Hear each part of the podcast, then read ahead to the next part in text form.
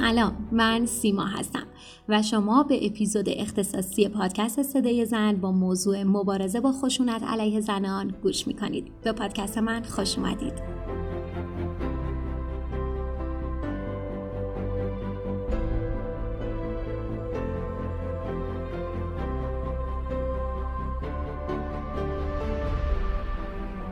از اینکه همراه هم هستید خیلی خیلی خوشحالم و کلی ازتون تشکر می‌کنم. همونطور که شنیدید در شروع صحبتم گفتم اپیزود اختصاصی. بله من تصمیم گرفتم به مناسبت روز جهانی مبارزه با خشونت علیه زنان به تاریخ 25 نوامبر برابر با چهارم آذر ماه یه اپیزود منتشر کنم در رابطه با همین موضوع. این اپیزود شامل سه بخش اصلیه. توی بخش اول توضیح میدم که اصلا چی شد. این تاریخ به عنوان روز جهانی مبارزه با خشونت علیه زنان شناخته شد. توی بخش دوم از این میگم که چه مواردی رو می‌تونیم به عنوان خشونت علیه زنان در نظر بگیریم و سازمان های جهانی چه مواردی رو توی این دسته بندی قرار دادن. از آمار جهان و ایران و قوانین هم توی page اینستاگرام صدای زن مطلب گذاشتم و تمام استوری ها رو به اسم خشونت نارنجی highlight کردم. تا اگه دوست داشتی بهش سر بزنی. پس اینجا دیگه چیزی ازشون نمیگم. توی بخش آخر هم از این صحبت می‌کنم که اگر مورد آزار و خشونت قرار گرفتی باید چی کار کنی که دوباره خودت رو پیدا کنی مضطرب و افسرده نباشی و خودت رو از شرایط نجات بدی؟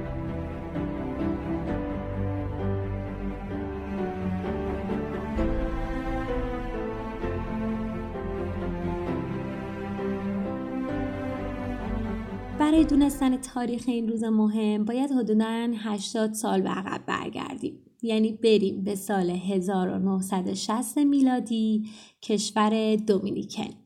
کشور دومینیکن جزو کشورهای دریای کارائیب محسوب میشه یعنی تو حوزه دریایی کارائیب هست. و در حال حاضر هم اگر اشتباه نکنم حدودا 11 میلیون جمعیت داره. مردمش هم به زبان رسمی اسپانیایی صحبت می‌کنن. دولت فعلیش در حال حاضر دموکرات هست. مثل خب خیلی از کشورهای دیگه اروپایی و آمریکایی که همشون دموکراتیک هستن. ولی خب 80 سال پیش اینجوری نبوده. دولتش جمهوری بوده و یه آقایی به اسم رافائل تروخیو حسابی خونه ملت و علل خصوص خانوم ها رو تو شیشه کرده بوده. مردم حق آزادی نداشتن و زنها هم به چشم ایشون متاسفانه فقط به درد رفع نیاز جنسی میخوردن. حالا توی همین دوره چهار تا خواهر که از یه خانواده خیلی معمولی و مزرعه دار و کشاورز هم بودن بلند میشن و میشن سوهان روح این آقای تروخیو یا الهفه. الهفه از القابش هست. این چهار تا خواهر در واقع قهرمانای داستان ما هستن که الان می‌خوایم یه کوچولو راجبشون صحبت کنیم. به خواهران میرابال یا پروانه ها هم معروف هستن. میرابال که اسم خانوادگیشون هست پروانه ها هم لقبیه که به خاطر اقدامات سیاسی که انجام دادن بهشون تعلق گرفته. خواهر بزرگتر اسمش پاتریا مرسدس میرابال ریس بوده که وقتی چهارده سالش میشه میفرستنش یه مدرسه شبانه روزی کاتولیک. پاتریا توی 17 سالگی دیگه مدرسه رو رها می‌کنه و با پدرو گونزالس که مثل خودش کشاورز و مزرعه دار بوده ازدواج می‌کنه که خب بعدها هم با هم توی یه سنگر مبارزه می‌کنن. خواهر دوم این خانواده بلژیکا آدله یا دده بوده. من دیگه اسم و فامیل کامل رو نمیگم و در جریان باشین فامیلیشون میرابا ریس بوده. اما چون اسمشون طولانیه من به اسم کوچیک کفایت می‌کنم. گفتم خواهر دوم بلژیکا آدله یا دده بوده؟ معمولا به دده بیشتر میشناسنش. این بلژیکا یا دده هم ادامه تحصیل نمیده و میشه یه خانم خونه دار ولی خب تو فعالیت های سیاسی معمولا همراه خواهرانش بوده. البته میگن همسرش چندان مایل به این کار نبوده و زیاد هم بهش اجازه دخالت توی امور سیاسی رو نمی‌داده.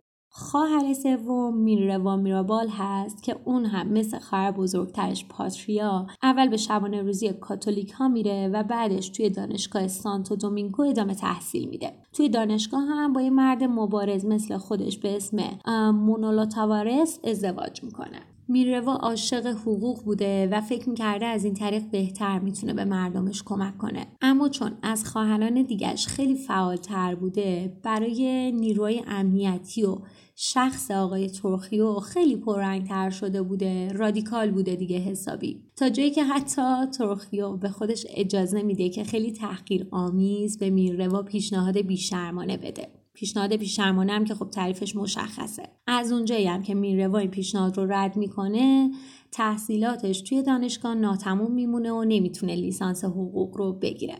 تازه زندانی هم میشه. بهش تجاوز و تعرض هم میشه. کتک هم می‌خوره. اما با تمام این شکنجه ها با قدرت میسته و میگه مایه خوشحالیه. که هرچی برامون مقدوره برای کشورمون که از این همه فلاکت رنج می‌بره انجام بدیم. خیلی غم انگیزه که کسی به دست به سینه ایستادن اکتفا کنه.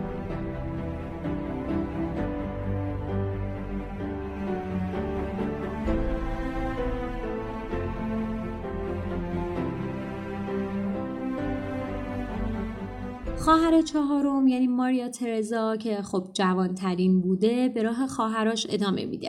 توی دانشگاه سانتو دومینگو ریاضیات می‌خونه و بعدش هم با یک آقای به اسم لئوناردو ازدواج می‌کنه. به شدت هم طرفدار میروا بوده و این خواهرش رو به خاطر جرأت جسارت و طرز فکر تحسین می‌کرده. متاسفانه ماریا هم بارها زندانی میشه مورد تجاوز قرار می‌گیره و حسابی شکنجه میشه. اما خب ماریا هم درست مثل خواهرش میروا کوتاه نمیاد و حسابی این چند تا خواهر خون ترخیا رو توی شیشه می‌کنن.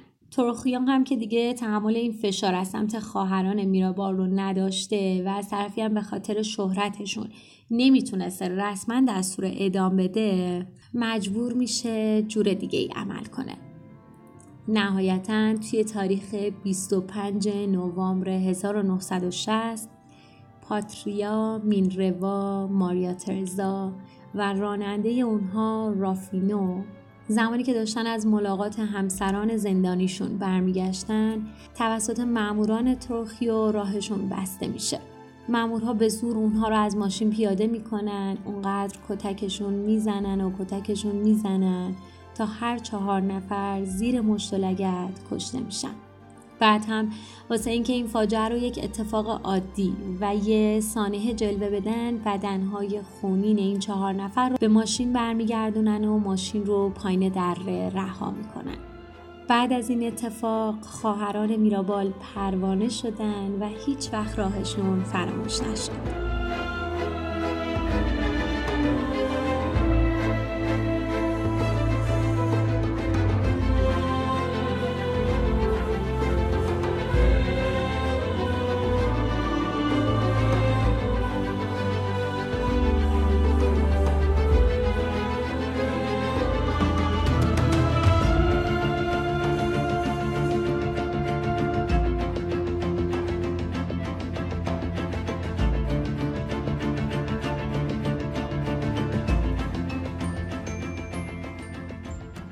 اوقات بحث بر سر اینه که اصلا خشونت چی هست؟ چه مواردی جز خشونت علیه زنان محسوب میشه؟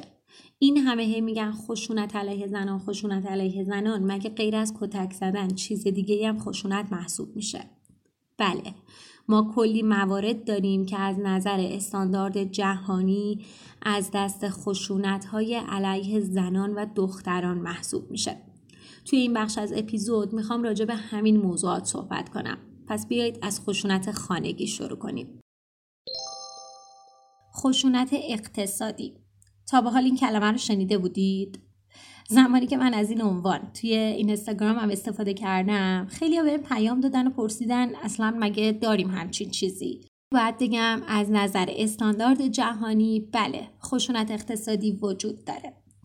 اگر مردی سعی کنه کنترل مالی دختر، همسر، مادر یا خواهر خودش رو به دست بگیره تا از این طریق به اون زن سلطه داشته باشه داره خشونت اقتصادی اعمال می‌کنه. مثلا نذاره اون شخص تحصیل کنه یا نیازهاش رو رفع کنه یا حتی اجازه نده خود زن یه شغل داشته باشه تا اصطلاحا دستش تو جیبش باشه چون خب دوست داره زن رو در موضع ضعف قرار بده دیگه به این میگن خشونت اقتصادی. حتی تو شرایطی که مرد واقعا دچار دیگه مشکل روحی روانی باشه از همین موضع نهایت سوء استفاده رو می‌کنه و حسابی به زن شکنجه میده. البته زمانی که کلمه شکنجه به کار میره لطفا فقط شکنجه جسمی و جنسی تو ذهنتون نباشه. خیلی موارد روحی هم جزو شکنجه ها محسوب میشه که حالا جلوتر داریم میگیم از خشونت میگیم ناخداگاه خودتون متوجه میشید. مثلا خیلی از زنها هستن که متاسفانه برای حتی خرید کردن لوازم واجب خودشون مثل نوار بهداشتی، پد روزانه یا هر چیزی از این قبیل باید به همسرشون جواب پس بدن. حق ندارن یه هزاری توی جیبشون اضافی داشته باشن. مرد هم خیلی خوشحال و غیرتی جلوی همه سینه سپر می‌کنه و میگه زنم هر چی بخواد براش فراهمه فقط کافیه به خودم بگه. پس این یک خشونته چون داری یک آدم رو به اجبار نیازمند خودت می‌کنی. این رو داخل پرانتز بگم. زمانی که یک زن مجبور میشه نیاز مالیشو هر بار به مرد بگه و هر بار درخواست کنه توی هر دفعه که این اتفاق میفته یک چیزی درون این زن داره تخریب میشه. یک غروری داره شکسته میشه و چقدر این شکستنه سنگین تر میشه زمانی که اون مرد هم جواب ناصحیحی به زن بده. یعنی هی سال جواب کنه برای چی می‌خوای؟ چرا اینقدر پول می‌خوای؟ اینو برای کجا می‌خوای خرج کنی؟ مگه دیروز بهت ندادم؟ مگه ماه پیش بهت ندادم؟ چرا اینقدر خرجت زیاده؟ این زن رو واقعا تخریب می‌کنه. اعتماد به نفس یک زن رو از بین می‌بره به طور کامل. شاید به خاطر همینه که خیلی از خانوم ها مشتاق هستن به اینکه خب شاغل باشن. سختی دو شغل رو همزمان میپذیرن. هم خانهداری و هم شغل بیرون رو. و گاهن سه شغله میشن. چون هم دارن فرزند رو نگهداری می‌کنن هم دارن خونه داری و همسرداری می‌کنن و هم همزمان یک شغل بیرون از خانه دارن. این فشار رو حتی یک مرد با تمام قدرتی که مدعی هست نمی‌تونه تحمل کنه. اما زن چون برای اعتماد به نفسش شخصیتش و غرورش احترام قائله حاضر زیر این فشار باشه ولی غرورش به دست یک مرد شکسته نشه. پس خواهش می‌کنم اگر تا به امروز با چنین نحوی با یک خانم رفتار می‌کردین از همین الان متوقفش کنید. به اندازه بودجهتون یک ماهیانه یک هفتگی یک حقوق برای همسرتون در نظر بگیرید. چون در وهله اول این مسئله کاملا قانونیه. شما دارید نفقه این زن رو می‌دید. نفقه کاملا جدا از مخارج خونه و خرید لوازم یک زن هست. نفقه کاملا به یک زن تخصیص داده میشه و اون زن می‌تونه با اون پول هر کاری که دلش بخواد بکنه و هیچ ارتباطی هم با مخارج خونه نداره. پس شما دارید یک کار کاملا قانونی انجام می‌دید. اما لطفا اجازه ندید که هر بار همسرتون بابت درخواست های مالیش پیش قدم بشه. و خودتون قبل از اینکه احساسا نیاز در همسرتون رو ببینید مبلغ رو بهش بدین یا واریز کنید یا به هر شکلی که حالا انجام می‌دید اجازه ندید غرور همسرتون شکسته بشه. چون شک نکنید که این نبود اعتماد به نفس این افسردگی که درون یک زن اتفاق میفته یه جایی درون زندگی خودتون یه جایی به خود شما باز میگرده. شما یک خانواده تشکیل دادید یک زوج هستید. پس انعکاس رفتارتون رو قاعدتا خواهید دید. پس برای خانوادهتون احترام قائل باشید. خشونت روانی. هر اقدامی که روح زن رو دچار ترس استرس استراب دلهوره یا حتی افسردگی کنه خشونت روانی محسوب میشه. مثلا فهاشی کردن تهدید کردن توهین به زن یا خانوادش آسیب زدن به لوازم زن. من کردن زن از دیدن خانواده و دوستان یا تفریحات مورد علاقش. اجبار زن به ترک کار یا تحصیل. تحقیر شخصیت زن و خانوادش اصرار به تغییر پوشش زن. تمام مواردی که توی این دسته گفتم معمولا با عنوان خشونت احساسی هم شناخته میشه. بله تمام این موارد در زندگی روزمره آدم ها داره اتفاق میفته بدون اینکه حتی شاید کسی بدونه داره خشونت می‌کنه یا زنی بدونه داره تحت خشونت قرار می‌گیره. اصولا هم آقایون با عناوینی مثل غیرت و تعصب خودشون رو متقاعد می‌کنن. خانم ها هم با عبارت مثل مرد همینه از قدیم این بوده. مامانم اینجوری یادم داده. شوهرم روم حساسه. یا هزار و یک بهونه دیگه روح آسیب دیده خودشون رو کتمان می‌کنن. خشونت جسمی. خشونت جسمی هم که به نظر واضح میاد. هر رفتاری که به جسم و فیزیک یک زن آسیب وارد کنه حالا می‌خواد هل دادن باشه پرت کردن وسیله به سمت زن باشه یا اصلا حتی یه سیلی. جلوگیری زن برای درمانهای پزشکی به بحانه های مختلف مالی و تعصبی هم از دسته همین خشونت های جسمی محسوب میشه. چون به هر حال داره یک آسیبی به جسم و فیزیک اون زن وارد میشه دیگه. اگه زنی قصد بارداری نداشته باشه اما به اجبار این رو بپذیره هم باز تحت خشونت جسمی قرار گرفته. خشونت جنسی ساده ترین حالت این خشونت وادار کردن زن به عمل جنسیه در حالی که خودش رضایت نداره.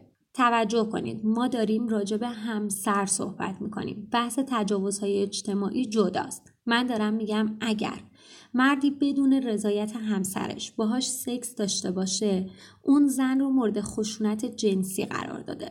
یا اینکه توی رابطه جنسی درخواستهایی از زن بشه که خب براش غیر قابل انجام و غیر انسانی به نظر برسه. در رابطه با این مورد که واقعا هم مهم هست میشه ساعتها صحبت کرد و مثال زد و دلایل روانشناسی آورد. اما من چون می‌دونم شنونده های نوجوان هم دارم به همین اندازه کفایت می‌کنم.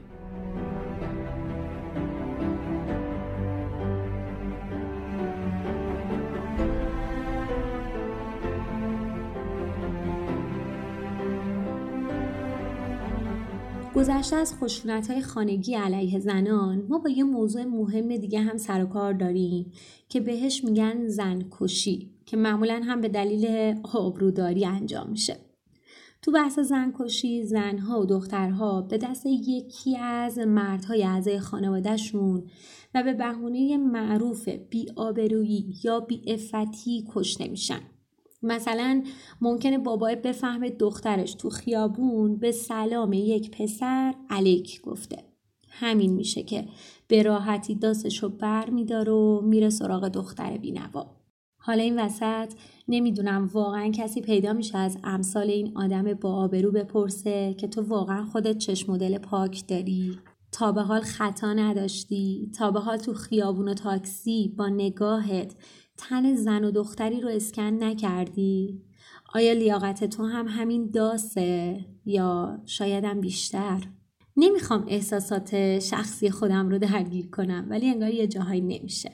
بله زن کشی یا دختر کشی یکی از غمانگیزترین نوع خشونت علیه زنانه. بعد از این موضوعات ما با چند خشونت اجتماعی علیه زنان هم روبرو هستیم که یکیش همین خشونت جنسیه. فکر کنم زنی نباشه که این قسمت از حرف هام اون رو یاد لحظه لحظه های تلخش نندازه. فقط چند تا مثال می‌زنم تا بتونم راحت تر تجاوز و تعرض جنسی اجتماعی رو توضیح بدم. مردهایی که تو خیابون سعی می‌کنن بدن یک زن رو لمس کنن به هر طریقی که شده. مدیران و همکارانی که وقتی به سر میز یک زن میرن به بهونه کمک در کار بیش از حد بهش نزدیک میشن. تا حدی که صدای نفسشون و قلبشون که خب تو اون لحظه داره تندتر می‌زنه شنیده میشه. پسرای جوانی که با دوستاشون مسیر حرکت یک دختر رو از اول تا آخر خیابون دنبال می‌کنن و تمام اعضای بدنش رو از روی پوشیده ترین لباس ها هم می‌بینن و بلند بلند جوری که دختر جوان بشنوه راجع بهش صحبت می‌کنن و میخندن. مردانی که توی خیابونهای خلوت زنان و دختران رو تعقیب می‌کنن. مردانی که در تاکسی با پاهای باز میشینن تا شاید کمی به بدن زن نزدیکتر بشن. مردانی که وقتی زن برای جلوگیری از مزاحمتشون روی صندلی جلوی تاکسی میشینه مدام با زانو از پشت صندلی بهش فشار وارد می‌کنن. راننده هایی که چشم از آینه پشت بر نمی دارن.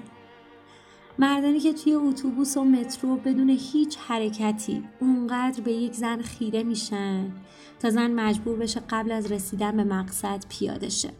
مردانی که به بهانه شوخی و مزاح به خودشون اجازه میدن در رابطه با سایز اندام زن یا مسائل خصوصی و جنسی صحبت کنند. مدیرانی که روز استخدام پیشنهادات پیشرمانی خودشون رو مطرح می‌کنن. پزشکانی که معاینات بیجا می‌کنن. استادهایی که جلسات خصوصی می‌ذارن. عکاس هایی که جست های دوست داشتنیشون رو میدن. بقال ها و میوه فروش هایی که سعی می‌کنن بخندن و همزمان که به لب ها و چشم های یک زن خیره شدن از مشکل گرونی حرف بزنن. خلاصه که مثال برای تجاوز جنسی اجتماعی فراوونه. در دنیا قتلهایی هست با عنوان قتلهای زنجیره‌ای و این قتلها به جز در موارد نادر عمدتا توسط پلیس کشف میشن و قاتلین و مجرمین به مجازات عملشون می‌رسن. چون جنازه ای هست. رد و سرنخی هست از جنایتکار.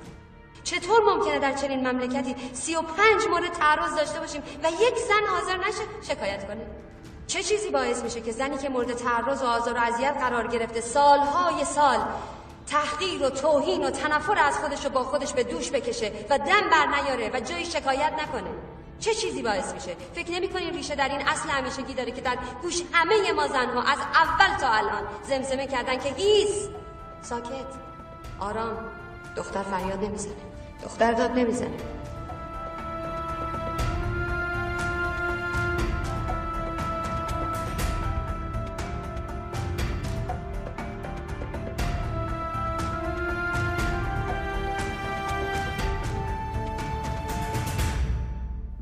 نوع دیگه از خشونت علیه زنان تو سطح اجتماعی خود عمل تجاوزه که خب توضیحش مشخصه. اما نکته اینجاست که یک نوع تجاوز جنسی دیگه به اسم تجاوز اصلاحی هم وجود داره. توی این مدل از تجاوز معمولا همجنسگراهای زن قربانی هستن. چون یک مرد به قصد اینکه مثلا این زن رو درمان کنه میاد و بهش تجاوز می‌کنه. البته این رو هم بگم که توی اینجور موارد خانواده اون زن بینوا کاملا در جریان هستن و این روش رو یک روش همونطور که گفتم درمانی می‌دونن.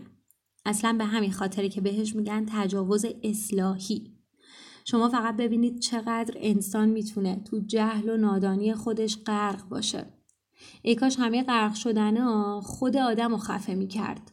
اما متاسفانه بعضی از مدل غرق شدن ها انگار دیگران رو خفه می‌کنه و می‌کشه. نه خود آدمی که داره غرق میشه. یکی دیگه از موارد خشونت علیه زنان فرهنگ تجاوزه. فرهنگ تجاوز دقیقا فرهنگ و عرف و سنتیه که به مردها اجازه خشونت میده. چی شد؟ فرهنگی که به مرد اجازه هر رفتار زن ستیزانه رو بده بهش میگن فرهنگ تجاوز.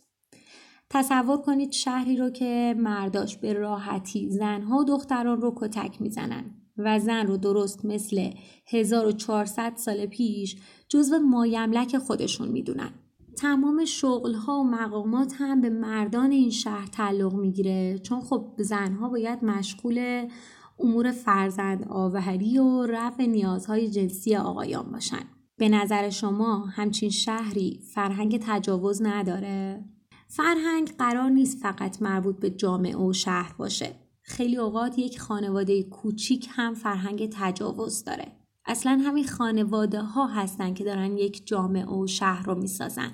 خانواده ای که دختر رو پست می‌دونه. ازدواج زود هنگام یک دختر رو موفقیت می‌دونه. پسر سالاری رو رواج میده. تحصیل رو برای دختر بیفایده می‌دونه. پوشش و رفت آمد دختر رو به شدت کنترل می‌کنه. یه همچین خانواده ای متاسفانه فرهنگ تجاوز داره و داره این فرهنگ رو توی جامعه ترویج میده. به نظرم الان دیگه وقتشه یه موزیک کوتاه بشنویم تا یکم آروم شیم. چون باید برگردیم و با چند تا خشونت دلخراش دیگه آشنا بشیم.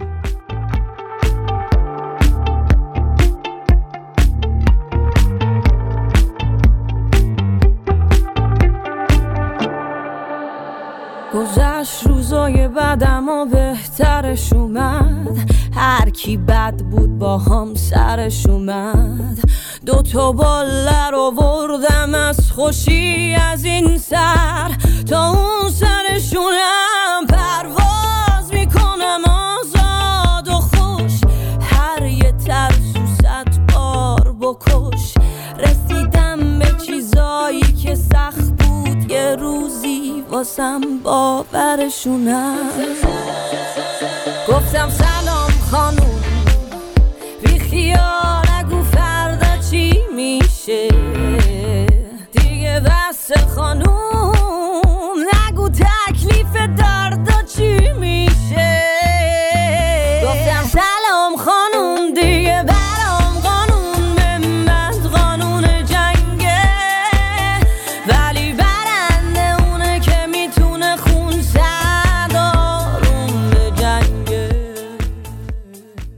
از معروفترین مواردی که به عنوان خشونت علیه زنها شناخته میشه قاچاق و خرید و فروش زنان و دختران هست. متاسفانه سرتاسر سر دنیا هم با این مسئله روبرو هست اما هنوز مافیا به کارش داره ادامه میده.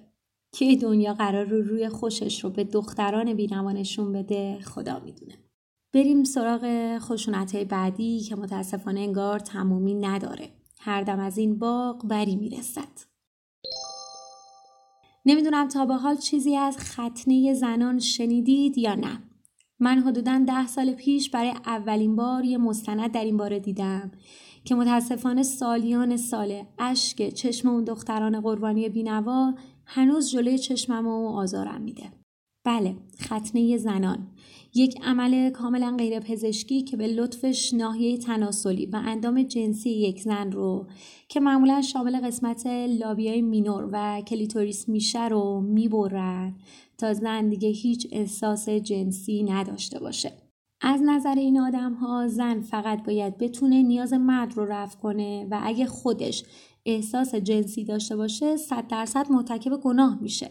به همین خاطره که معمولا بعد از تولد یک دختر یا حالا تو سنین یکم بالاتر این ختنه انجام میشه تا دختر دیگه هیچ میل جنسی نداشته باشه. تصور کنید چه بلایی سر یک زن میاد با یه همچین رفتاری.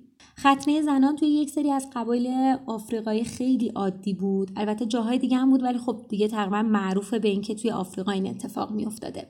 و هنوز هم داره میفته ها. من فعل گذشته به کار نبرم. تا اینکه بالاخره توی سال 1997 میلادی چند تا از سازمان بزرگ دنیا مثل سازمان جهانی بهداشت و صندوق کودکان سازمان ملل متحد تصمیم گرفتن این رو یک خشونت معرفی کنن تا شاید بشه یکم جلوش رو گرفت.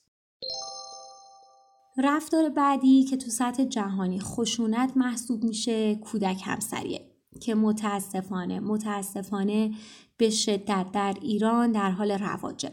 توی همین سال 1400 این خشونت توی ایران 32 درصد رشد کرده. 32 درصد اصلا کم نیست وحشتناکه. یعنی خیلی ناراحت کننده است که همه دنیا داره به سمت جلو میره ولی ما عقبگرد داریم. حالا تا کی قرار این روند ادامه داشته باشه خدا عالمه. فقط توی سه ماه اول همین سال 1400 ده هزار تا ازدواج از دختره ده تا چهارده ساله ثبت شده. ده هزار تا ازدواج دخترای ده تا چهارده ساله. واقعا راست میگن سالی که نکوست از بهارش پیداست. در کل اگه دختر یا پسری زیر 18 سال ازدواج کنه تحت خشونت کودک همسری قرار گرفته. حالا یا به اجبار این ازدواج انجام شده یا تحت اون فرهنگ تجاوز که گفتم خود کودک با میل تن به ازدواج داده. اما در هر دو صورت هیچ فرقی نمی‌کنه. این موضوع یک فاجعه است. یک فاجعه سیاه رنگه که متاسفانه خیلی از ما چشم روش بستیم. خب دیگه بریم سراغ آخرین بخش از انواع خشونت. شاید این روزها که جامعه مجازی روز به روز بیشتر با زندگیمون عجین میشه این از خشونت رو هم بیشتر در اطرافمون ببینیم. خشونت آنلاین. هر رفتاری که تو محیط آنلاین و دیجیتال مثل پیامک، رسانه های مجازی یا ایمیل علیه زن انجام بشه خشونت علیه زنان شناخته شده. حالا ممکنه خیلی از آقایون بگن خب از آقایون هم کلاهبرداری میشه آقایون هم تهدید میشن. خیر منظور من این نیست. بله کلاهبرداری های آنلاین بسیار بسیار وجود داره اما اینجا مسئله چیز دیگه ایه. منظور من رفتارهایی هست که جنسیت یک زن رو مورد حمله قرار میده. مثلا فرستادن عکس ها و فیلم های جنسی ارسال پیامک های جنسی منتشر کردن تصاویر یا اطلاعات شخصی زن یا هزار و یک روش دیگه که متاسفانه متاسفانه داره به کار میره. به این جور موارد میگن خشونت آنلاین علیه زنان. تا اینجا با انواع خشونت علیه زنان آشنا شدیم و باید بهتون بگم تمام این موارد توسط سازمان ملل متحد و یون وومن تنظیم شده. یون وومن هم در واقع نهاد زنان سازمان ملل متحد هست که زیر نظر خود سازمان ملل فعالیت می‌کنه.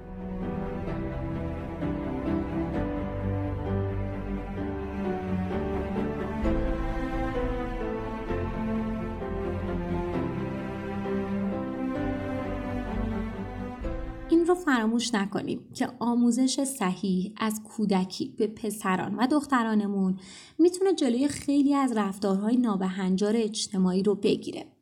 شما رو به خدا وقتی حرف از آموزش میشه فقط به دختراتون نگاه نکنید. دنبال این نباشید که مدام به دختر بگید نرو، نکن، نپوش، نخند، نگو، زود شوهر کن.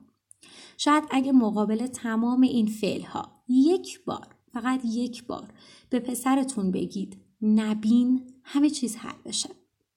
وقتی حرف از آموزش میشه در قدم اول باید اخلاق مداری رو یاد بچه هاتون بدید. در قدم دوم یاد بدید که چطور از خودشون محافظت کنن و قدم سوم هم یاد بدید که در صورت بروز هر اتفاقی نترسن هر مشکلی براشون پیش اومد ترس رو اول از همه از خودشون دور کنن و خودشون رو مقصر ندونن. باشون رفاقت کنید. تا اگه با مسئله روبرو شدن جرأت کنن بیان با شما در میون بذارن. البته بدون اینکه شما خودشون رو در بروز اون مشکل مقصر بدونید. دوست داشتم راجع به این موضوع صحبت کوتاهی داشته باشم. تا حداقل دیگه وقتی زنی یا دختری مورد آزار و تجاوز قرار گرفت اینقدر ظالمانه نگیم حتما خودش نخ داده. حتما لباسش مناسب نبوده. چرا پس واسه ما اتفاق نمیافته؟ حتما مشکل از خودش بوده. یادمون باشه تجاوز یک جرم محسوب میشه. توی یک جرم هم نمیان شاکی رو ببرن زیر سوال که بابا جان متهم کاملا مشخصه و هر توضیح مفصلاتی فقط توجیهیه واسه عادی جلوه دادن جرم جنایتکار. بگذریم. در رابطه با اینکه بعد از مواجه شدن با خشونت خانگی یا اجتماعی باید چه رفتاری نشون بدید؟ واقعا جواب ثابت و مشخصی وجود نداره. ما داریم توی جهان نسبت ها زندگی می‌کنیم. مسلما نمیشه یک راهکار ارائه داد و به طور ثابت گفت خب هر وقت به هر طریق کسی آسیب دید بهش بگید این کار انجام بده. خب مطمئنا همچین چیزی شدنی نیست. اما میشه یکم انواع خشونت رو دستبندی کرد و بر اساس هر کدومش یک سری رفتار رو به عنوان عکس العمل صحیح تر اعلام کرد. بذارید چند تا مثال اجتماعی بزنم. مثلا اگه توی تاکسی نشستید و مسافری که کنارتون هست در حال آزار شماست بهتر این موضوع خیلی رک و واضح به راننده تاکسی اعلام کنید و درخواست کنید که اون مسافر رو پیاده کنه. یا اگه توی خیابون احساس می‌کنید کسی در حال تعقیب و آزار شماست یا به اولین مامور پلیس مراجعه کنید منظورم مامورهای در حال گشت توی خیابون هستن یا وارد یه مغازه بشید و از مغازهدار درخواست کمک کنید. یا مثلا اگر تو محل کارتون همکاری دارید که رفتارش احساس خوشایندی به شما نمیده حتما این موضوع رو با مدیرتون در میون بذارید. با کسی که مدیریت شما رو به عهده داره در میون بذارید. تا در صورت امکان یا محل کارتون رو از هم جدا کنه یا اون شخص رو به طور کل مرخص کنه. این رو میگم چون من خودم شخصا موارد اینچنینی رو خیلی تجربه کردم و هر بار روشی که بهتون گفتم کاملا جواب داده. اگر هم خود مدیر قصد آزارتون رو داره که پیشنهاد اول و آخر من بیرون اومدن از اون محیط کاریه. شک نکنید. اگر توان انجام کار رو دارید هیچ وقت بیکار نمیمونید. شاید مدتی رو توی مزیقه مالی قرار بگیرید یا دیرتر کار پیدا کنید. اما به نظر من روان و روحتون رو از یک آسیب خیلی جدیتر از مادیات نجات می‌دید. پس به هیچ عنوان توی همچین مواردی صبوری به خرج ندید. توی همچین حالتی واقعا صبور بودن جایز نیست. در کل اعلام و اعتراض به وضعیت ناخوشایندی که یک مرد براتون ایجاد کرده فورا شما رو از اون حالت نجات میده و شرایطتون رو تغییر میده. این رو هم بگم. هیچ جا نیاز به داد و بیداد و جنگ و جدال ندارید. اعتراض قرار نیست اعلان جنگ باشه. وجهه و احترام و شخصیت خودتون رو حفظ کنید. شما یک بانو هستید. اما در عین حال با صدایی که در اطرافتون شنیده بشه به اون مرد و رفتارش اعتراض کنید. شاید همین روش بشه یه درس عبرت برای اون آقا تا بار دیگه به کسی آسیب نرسونه. اما خب اینهایی که گفتم همگی مربوط میشن به آزارها و خشونتهای اجتماعی و خیابونی. من فکر می‌کنم مسئله جدیتر و خطرناکتر مربوط میشه به خشونتهای خانگی. باید در کمال تاسف بگم دختران و زنانی که قربانی این خشونت ها هستن اصولا آزادی عملی برای اعتراض کردن یا کمک خواستن هم ندارن. مگر اینکه دیگه واقعا کارت به استخون رسیده باشه و جون اون دختر یا زن به خطر افتاده باشه؟ تا شاید دوستی همسایه‌ای یا یه آبر در حال گذری متوجه بشه و یه اقدامی بکنه. وگرنه چه جانهایی که توی این مسیر از دست نرفته. به همین خاطر لازم می‌دونم اول از همه این رو اعلام کنم. خانوم هایی که مورد خشونت همسر قرار می‌گیرن باید بدونن می‌تونن به دادگاه علیه این مرد شکایت کنن. تا زمانی هم که مرد تعهد کتبی مبتنی بر اینکه دیگه عمل قبلی رو تکرار نمی‌کنه به دادگاه نده زن حق داره به خونه برنگرده و نفقش رو هم دریافت کنه. این میشه ماده 1115 قانون مدنی که توی اینستاگرام راجبش صحبت کردم. پس چی شد؟ اگر مردی زنش رو کتک می‌زنه و مورد آزار قرار میده البته فقط کتک جسمی نیستا بحث شرافت و روان هم در میون هست. و زن در واقع آرامش نداره توی خونه این مرد.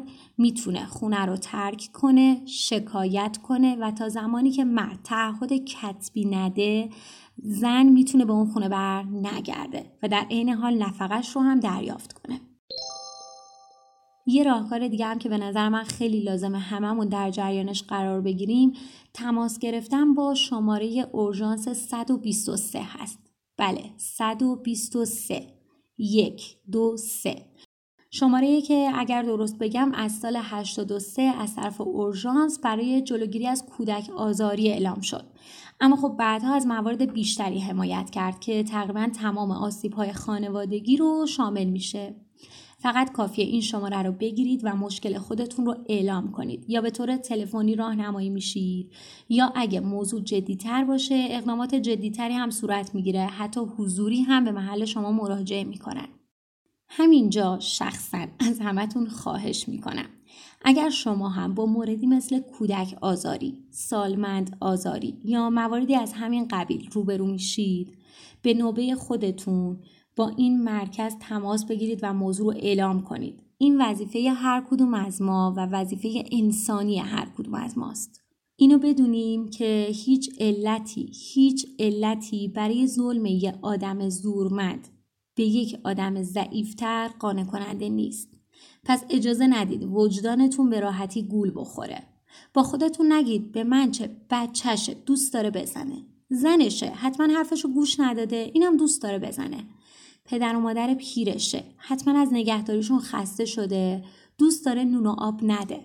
خواهش می‌کنم خواهش می‌کنم. یه جاهای انسانی تر به موضوع نگاه کنیم و دلسنگ نباشیم. با تمام این مواردی که گفتم و شنیدید باید بگم دولت قبلی یعنی دولت آقای روحانی سال 96 یک لایحه به عنوان منع خشونت علیه زنان به مجلس ارائه داد.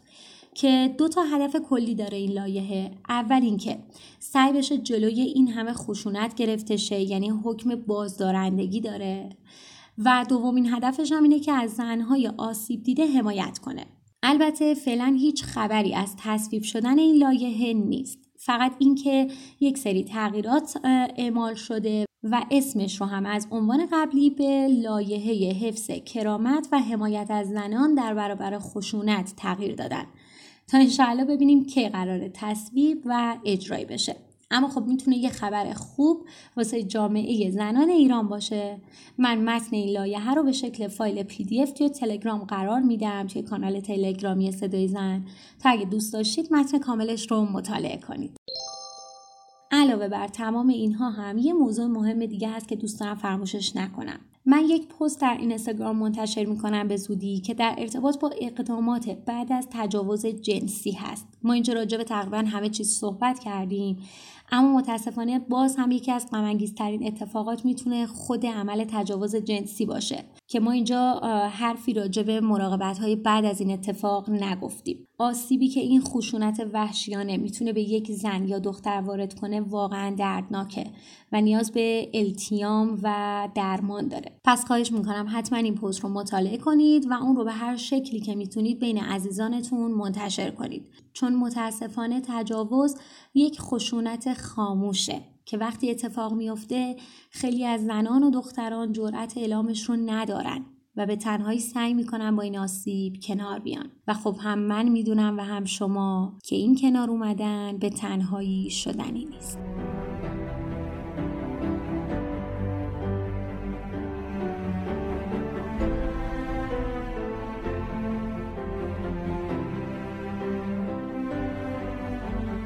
باورم نمیشه که بالاخره این اپیزود تموم شد. انقدر بار روانی مطالب برام سنگینه که احساس می‌کنم چند روز و چند هفته است بدون کوچکترین استراحتی مدام کار کردم و کار کردم. ای کاش یه روزی برسه که این همه درد و رنج برای زنها و دخترها توی دنیا کمرنگتر و کمرنگتر بشه. اونقدر کمرنگ که دیگه حتی دیده هم نشه. بگذریم. باز هم مثل همیشه از صمیم قلب ازتون تشکر می‌کنم که به پادکست صدای زن گوش کردید. این اپیزود به طور اختصاصی و به مناسبت روز جهانی مبارزه با خشونت علیه زنان تو تاریخ چهار آذر سال 1400 منتشر میشه. این تاریخ که برابر با 25 نوامبر سال میلادی روزیه که یک بار دیگه دولت ها چشمشون رو به دیدن مشکلات زنان باز می‌کنن. و معمولا هم هر سال کلی تصمیم نو می‌گیرن. ولی نمی‌دونم چرا هر سال که میگذره به جای کم شدن آمار این خشونت ها فقط با یه ستون قرمز افزایشی روی نمودارها روبرویم. راستی سازمان ملل متحد از تاریخ 25 نوامبر تا 16 روز بعد از این تاریخ پیشنهاد کرده که پروفایل هاتون رو به نشونه مقابله یا اعتراض با خشونت علیه زنان به رنگ نارنجی در بیارید. به همین خاطر من هم بنر این اپیزود رو با وجود اینکه با تم پادکست متفاوت نارنجی می‌کنم و تا 16 روز پروفایل این اینستاگرام صدای زن هم نارنجی میشه. اگه شما هم دوست داشتید به این کمپین ملحق بشید بعد از اینکه پروفایلتون رو نارنجی کردید یه استوری واسه contact هاتون یا follower هاتون به اشتراک بذارید و موضوع رو اعلام کنید تا شاید بتونید آگاهی رو نفر به نفر منتشر کنید. اگر دوست داشتید من رو هم tag کنید. طبق معمول ازتون در آخر صحبتم می‌خوام خواهش کنم این اپیزود رو به دوستانتون معرفی کنید تا شاید یه جایی یه جوری بتونه بهشون کمک کنه. امیدوارم هر جا که هستید ایام و اوقات به کامتون باشه. خیلی خیلی خیلی مراقب خودتون باشید. دوستتون دارم. خدا نگهدار.